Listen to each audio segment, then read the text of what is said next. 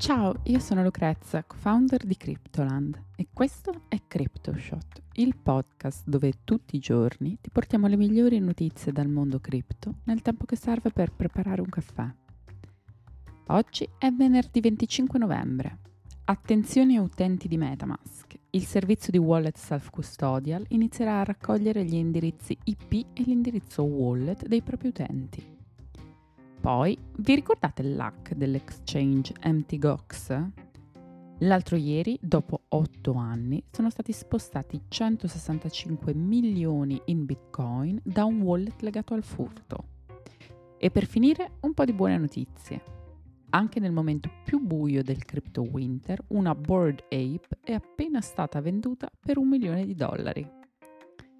Ma prima di cominciare vi ricordo che potete ascoltare CryptoShot tutti i giorni su Spotify, Google Podcast ed Apple Podcast.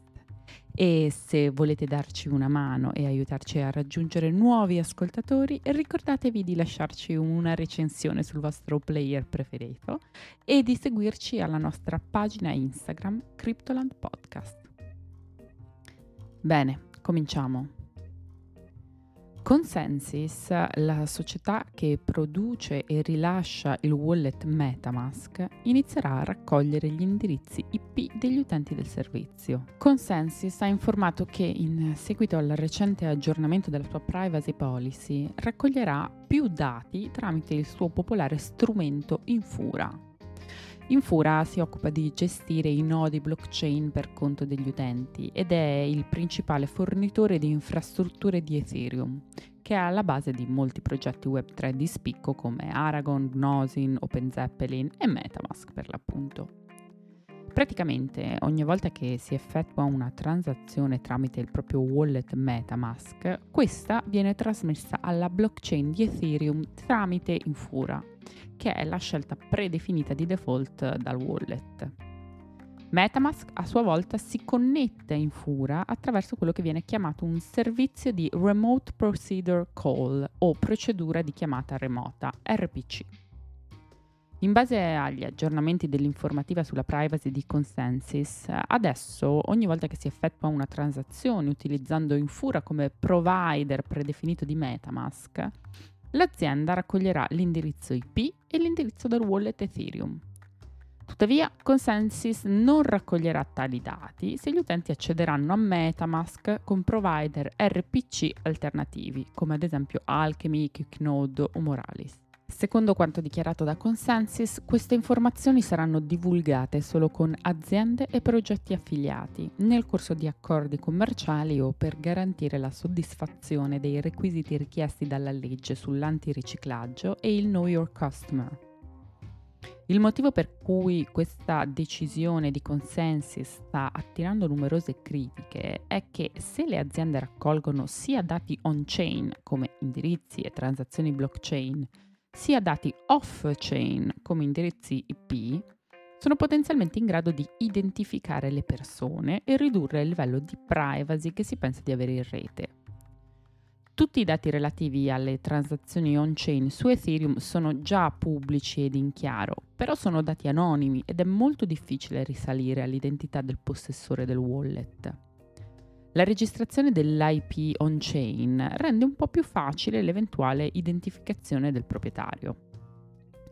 Consensus non è l'unica azienda che recentemente ha preso la decisione di aumentare la quantità di dati degli utenti che raccoglie. Questa settimana anche l'exchange decentralizzato Uniswap ha iniziato a raccogliere alcuni dati off-chain dei propri utenti, come il tipo di dispositivo o il browser utilizzato affermando che la scelta mira a migliorare l'esperienza sulla piattaforma. Uniswap ha sottolineato che tra i dati raccolti non sono incluse informazioni personali come il nome o il cognome dell'utente, l'indirizzo completo, la data di nascita, l'indirizzo email o l'indirizzo IP. Bene, andiamo avanti con le notizie di oggi. Un wallet Bitcoin collegato al mega hack dell'exchange MTGOX avvenuto nel 2014 si è riattivato questo 23 novembre e ha effettuato la sua più grande transazione dall'agosto del 2017. per un valore stimato di circa 167 milioni di dollari sono stati trasferiti 10.000 bitcoin in due transazioni diverse a due destinatari non identificati. Il wallet che ha spostato i 10.000 bitcoin risulta appartenere all'exchange cripto BTCE, chiuso nel 2017 dall'FBI in seguito ad accuse di riciclaggio di denaro, denaro tra cui appunto rientravano anche criptovalute rubate durante l'hack di Mt. Gox, il primo exchange per bitcoin lanciato nel 2011. Nel febbraio 2014 Mt. Gox è stato hackerato e sono stati portati via oltre 740.000 BTC. Questo furto poi ha provocato il fallimento dell'azienda.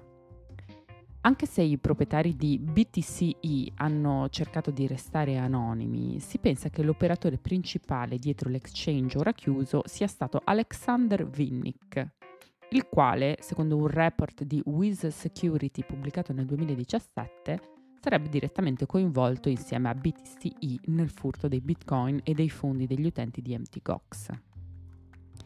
Recentemente la possibilità che grandi quantità di vecchi bitcoin potessero venire liquidati sui mercati ha scatenato parecchio food.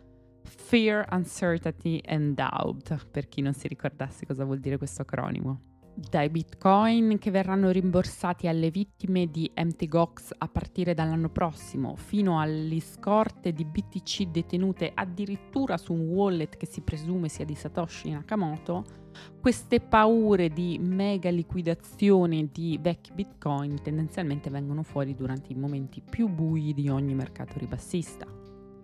Ma sembra che questi timori non siano poi così fondati. In un report del 24 novembre, la società americana di analisi blockchain Chainalysis ha effettuato un confronto tra il crollo di Mt. Gox e quello di FTX.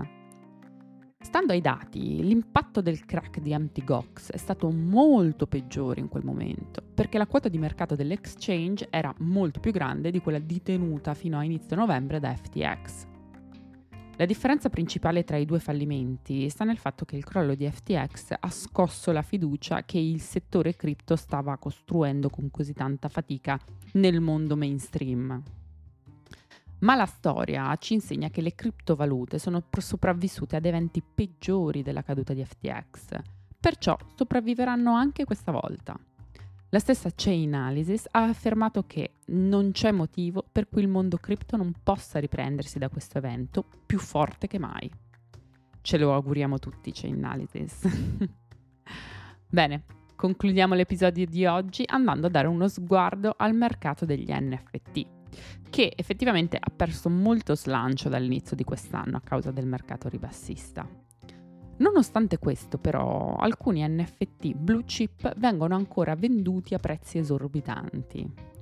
Si definiscono blue chip quegli NFT che nel tempo hanno dimostrato di avere una certa stabilità di prezzo o una solidità del progetto a cui fanno capo. Tra queste collezioni ci sono ad esempio i CryptoPunks e le Bored Ape. E infatti è proprio una Gold Board Ape che è stata venduta mercoledì per 800 Ethereum, poco meno di un milione di dollari. Alcuni di voi si chiederanno come è possibile, visto che è risaputo che molti NFT appartenenti alla collezione Board Ape hanno perso parecchio valore negli ultimi mesi. Ma la scimmia protagonista di questo acquisto è considerata uno degli avatar più rari esistenti perché ha la pelliccia dorata e meno dello 0,5% delle Board Ape può vantare questa qualità.